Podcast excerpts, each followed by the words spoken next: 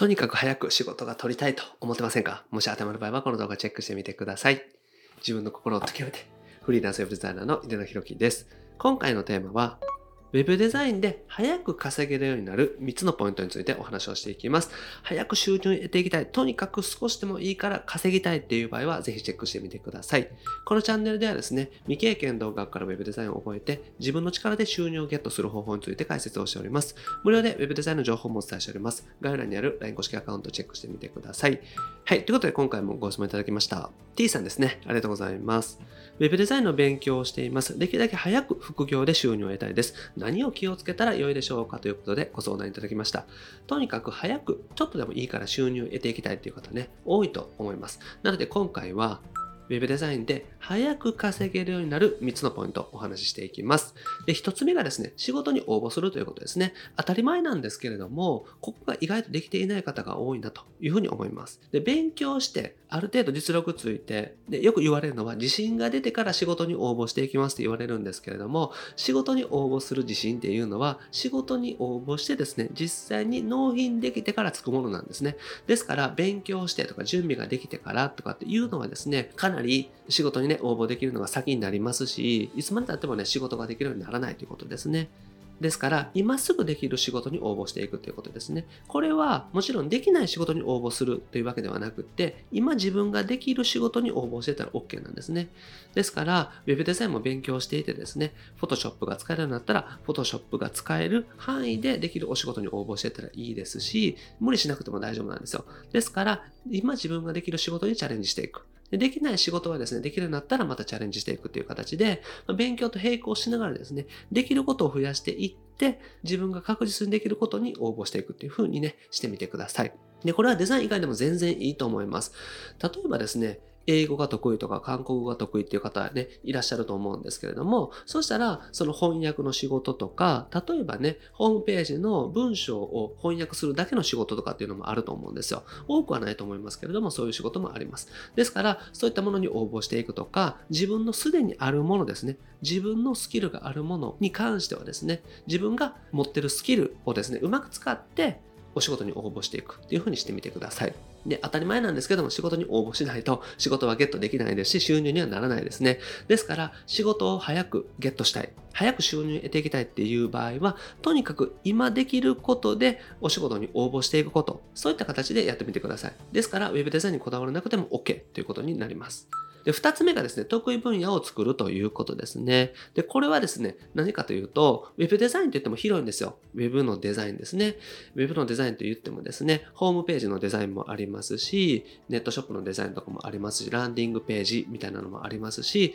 あとはバナーとかもありますよね。あともうちょっと分野広げると、名刺とかチラシみたいな印刷物のデザインもあります。あとコーディングの方でもですね、ランディングページのコーディング、ワードプレスとか、ネットショップとか、そういった形でいろいろシステムってあるじゃないですか。だから全部を最終的にはできるようになっていきたいんですけれども、全部をマスターしようと思うと結構時間がかかるんですね。ですから自分の得意分野というか、まずは一つね、分野決めて、そこをね、徹底的に勉強していくっていう風にしていただくのがおすすめです。で、これね、一つ得意なものを作っていくってことですね。例えば、今自分がやっててですね、これは得意だなとか、これはなんかよく人から頼まれるなとかですね、あとは自分自身がね、単純にやってて楽しいものっていうのを突き詰めていくのがおすすめです。例えば、自分自身がですね、結構化粧品買うのが好きで、通販とかでね、商品を買ってて、通販のね、ページを見るっていうのが結構好きっていう場合は、通販のデザインを専門でやっていくとかっていうのもありだと思いますし、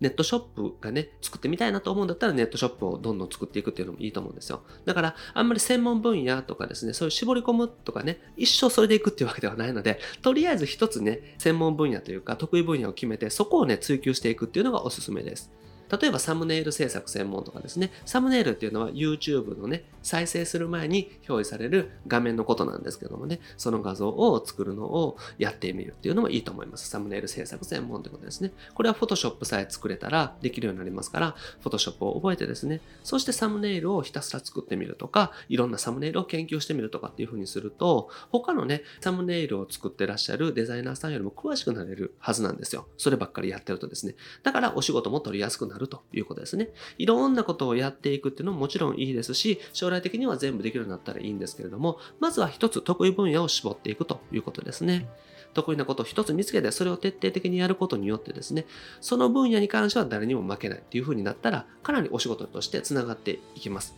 でやっぱりですね駆け出しのウェブデザイナーさん勉強したてのウェブデザイナーさんが制作会社でね勤めてそして独立したようなね、まあ、10年ぐらいデザインやってるような方と戦っていくってね経験でやっぱり勝てないんですよねどうしても。だから初心者さんとかね始めたての方がじゃあどうやったらそういう人たちに勝てるかっていうともう分野絞っていくしかないと思うんですよ。だから例えばサムネイルだったらサムネイルに絞り込んでもうサムネイルのことをひたすら勉強すると。本もそうですしいろいろ YouTube 見たりとかねあとは自分でたくさん作作ってみるっていうふうにすると、サムネイルばっかり毎日作ってたら、他の人よりもね、確実にサムネイル作る量って増えるんですね。ですから、確実に上手になるということなんですね。で、他の人よりも選ばれやすくなるということになりますんで、あと、自分自身がね、やるべきことっていうのを絞れるんで、結構ね、スムーズに勉強が進みます。サムネイルに関する勉強をとりあえずひたすらやってみると。で、ある程度もう分かったなってなったら別の分野増やしていったらいいと思うんで、まず一つ、しっかりと勉強するもの、専門分野とするものですね。自分の得意分野にしていくものっていうのを決めてみてください。で、3つ目が制作実績です。で、これはですね、制作実績っていうのが一番大事なんですよ。お仕事取れる方はですね、制作実績が魅力的という共通点があります。これ制作実績というのはですね、自分自身が作った実績ですね。実際に作ったものをお客様にお見せするものになります。まあ、ポートフォリオと言ったりもしますけれども、まあ、自分自身がね、こんなスキルがありますとか、そういう技術の証明というかですね、できるものを見せる。これが制作実績というものになります。で、実績で全て判断されるんですね。これなぜかというと、お客さんは判断のしようがないからなんですよ。なので、文字でですね、こんな実績がありますとかね、いろいろ言われてもわからないじゃないですか。ウェブデザインだったら、こういうの作ってきましたって言ってですね、送っていただいたら、その方の実力って大体わかりますんで、それを見て一番良さそうな人にお仕事をお願いするという形になります。ですから、実績だけでね、ほぼ判断されてしまうっていうのがあります。もちろんね、やり取りの時の日本語がちょっと怪しいとかですね、なんか会話が成り立たないとか、ズームでお話した時にすごく感じがいいとか、逆にあんまり感じが良くないとかね、いろいろありますんで、そういったところもね、すべて判断されますけれども、あくまでも最初の入り口っていうのは制作実績になるんですよね。ですから、制作実績を見てですね、この人いいなって思ってもらえるかどうかってお仕事書くとこにかなりね、影響してきます。ですから実績が本当に大事ってことですね。だから、デザインにとにかくこだわる。実績のクオリティのこだわるってことですよね。これはコーディングの場合でもそうです。コーディングの場合でも、コーディングのコードの綺麗さとかっていうのを徹底的にこだわっていくということですね。で、制作実績を適当に作ったので頑張ってもですね、結局適当に作ったのって相手に分かりますから選ばれないんですよ。だからお仕事につながらないというのがあります。だからとにかく制作実績にね、こだわってみてほしいですね。実績を作り込んでいくこと。で、ここに時間はね、全然かけても大丈夫なので、例えば YouTube のサムネイルのお仕事を作りたかったらですね、YouTube のサムネイルをとにかくたくさん見て、すごくいいものっていうのをね、ピックアップしてみていただきたいんですよ。で、ピックアッップして、それを参考にしながら自分で最高のサムネイルを作ってみるということですね。架空のチャンネルとかでも大丈夫なので、YouTube のサムネイルをぜひ作ってみてください。そうやってですね、制作実績がすごくいいものが作れると確実に仕事につながりますので、制作実績としてですね、お客様に見せるものは、とにかくこだわって、自分の中での最高のものをね、お見せするようにしてみてください。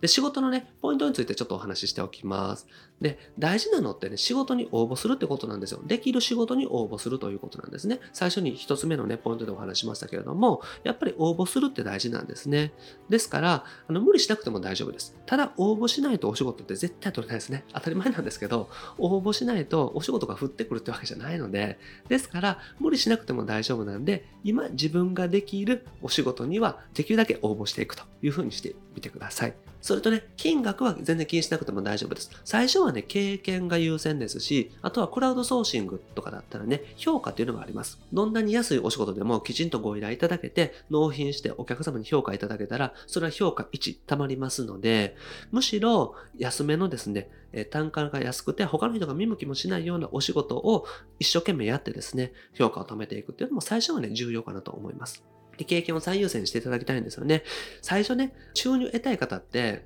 よく言うのがですね、やってみたら時給がね、100円切ったとかってよく言われるんですけども、それってね、自分自身がまずは作るのが遅いっていうのもあると思うんですよ。だからもっともっと早くできるんですね。あと単価が安くても単価って上がっていきますので、そのスキルとともにですね、単価っていうのは上がっていきます。ですから、金額は気にしなくても大丈夫ですし、今は経験を優先、あとは評価を優先していただいてですね、とにかくどんどん作っていくことですね。で、実際にお仕事いただいて納品するっていう経験っていうのは、すごく自分自身がね、成長します。まあもちろんね、仕事はね、練習じゃないので、仕事は仕事なのできっちり納品まで持っていけないといけないですけれども、でもやっぱり事実、仕事をすることによってすごく経験になりますし、いい練習にもなりますね。ですから、仕事でしっかりとね、練習するというふうにしてみていただけたらと思います。まあ、あくまでもね、きちんと納品できるというのは前提ですけれども、あと練習というのはしっかりとね、した上でお仕事していただきたいですけれども、やっぱり事実としてですね、お仕事いただいて納品するというのはすごくいい勉強になりますし、練習にもなるということですね。で、おすすめの仕事ね、お話をしておきます。まずね、バナー制作、画像制作、これ結構おすすめですね。なので、YouTube のサムネイルとかですね、あとはネットショップのバナー、画像ですね、そういったものをね、お仕事として応募していっていただけたらと思います。あと、名刺のデザインというのもね、結構作りやすいと思います。名刺と言っても、すごく独創的な、そのね、まあ、アート的な名刺じゃなくって、本当に一般的なね、シンプルな名刺、それを印刷用のデザインでね、イラストレーターで作るとかっていうのは、初心者さんでもやりやすいんじゃないかなと思います。ですから、その名刺のデザインとかですね。あとはブログ記事のライティング、これも結構いいと思います。ライターさんってやつですね。反応が出る文章とかじゃなくって、もう自分自身がね、得意なテーマとかだったら、そのブログ記事を請け負ってみるとか、そういった形でライティングを仕事にしていくっていうのもありだと思いますね。なので、今できる仕事で大丈夫です。なので、最初お話したように、韓国語の翻訳とかですね、英語の翻訳とか、そういう語学ができる方はそういうのでもいいと思いますし、あとは文章を書く、ブログ記事のライティングだったら誰でもできると思うんですよ。なので、自分自身のね、書けるテーマだったら応募してみてもいいと思いますし、あとはデザインがね、少しずつできることが増えていったら、その分応募していったら OK ですよね。だから最初は Photoshop を覚えて画像が作れるようになったら画像制作のお仕事に応募していったらいいと思いますし、イラストレーターとか使えるようになったら名刺のデザインとかチラシとかっていうのもありだと思います。なのでそういった形で勉強と並行していきながら自分ができることを応募していくと。自分ができる仕事に応募していくというふうにしていただけたらと思います。はい。で無理せずね、自分にできる仕事に応募するというふうにしてみてください。きちんとね、やっぱりお仕事なので、ご依頼いただいて納品する。これはもうね、責任が生じますのでね。なので、できない仕事に応募するとか、まあ、練習台みたいな感じで捉えるっていうのは良くないですけれども、ただ、お仕事ってやっていかないと絶対に上達しないので、とにかく自分ができそうだなとか、これは頑張ったらなんとかなるかなっていうお仕事だったら、どんどんね、応募するようにしてみてください。はい。ということでまとめですね。とにかくね、仕事に応募するようにしてみてください。これが本当に大事です。だから、自信がついたらとか、勉強してからとかっていうのはですね、先延ばしにしてるだけなので、とにかく今できるものにチャレンジするというふうにしてみてください。で、得意分野をね、決めてみてください。得意分野結構大事ですね。なので、自分ができること、勉強していくことですね。それをまず一つ決めてですね、そこを徹底的に追求していくっていうのがおすすめです。あと制作実績にこだわっていくことですね。適当に作ってね、これでいいや、みたいな感じよりも、もうとにかくですね、3つぐらい本気のものを作ってみるというのがおすすめですね。それが伝わりますので、あと単純にデザインのクオリティとか見栄えが良かったらお仕事につながりやすいので、ぜひ制作実績はこだわるようにしてみてください。で、金額はね、あまり気にしなくても大丈夫です。制作費とか、時給とかっていうのは最初あんまり考えない方がいいと思います。なので、評価を貯めたりとか、経験を積ませてもらう。これだけでね、本当に十分だと思います。お金はね、本当に後から収入としてついてきますので、最初の段階はですね、あんまり金額考えない方がいいと思います。はい。ということでね、今日はぜひクラウドソーシングチェックしてみてください。クラウドワークスをね、チェックしていただくといいかなと思います。はい。ということで今回ですね、ウェブデザインで早く稼げるようになる3つのポイントについてお話をしました。ぜひチェックしてみてください。はい。で、僕はですね、日本全員フリーランス化と向こうのため日々活動しております。ウェブデザインを覚えてですね、自分の力で収入をゲットする。そしてですね、将来的にフリーランスになる。自分のやりたいことで独立する。そんな方をね、増やしていきたいなと思っております。で、これまでですね、800本以上の動画アップしておりますので、ぜひ過去の動画チェックしてみてください。それと今後もですね、毎日夜7時アップしていきますので、見逃さないためにもチャンネル登録お願いします。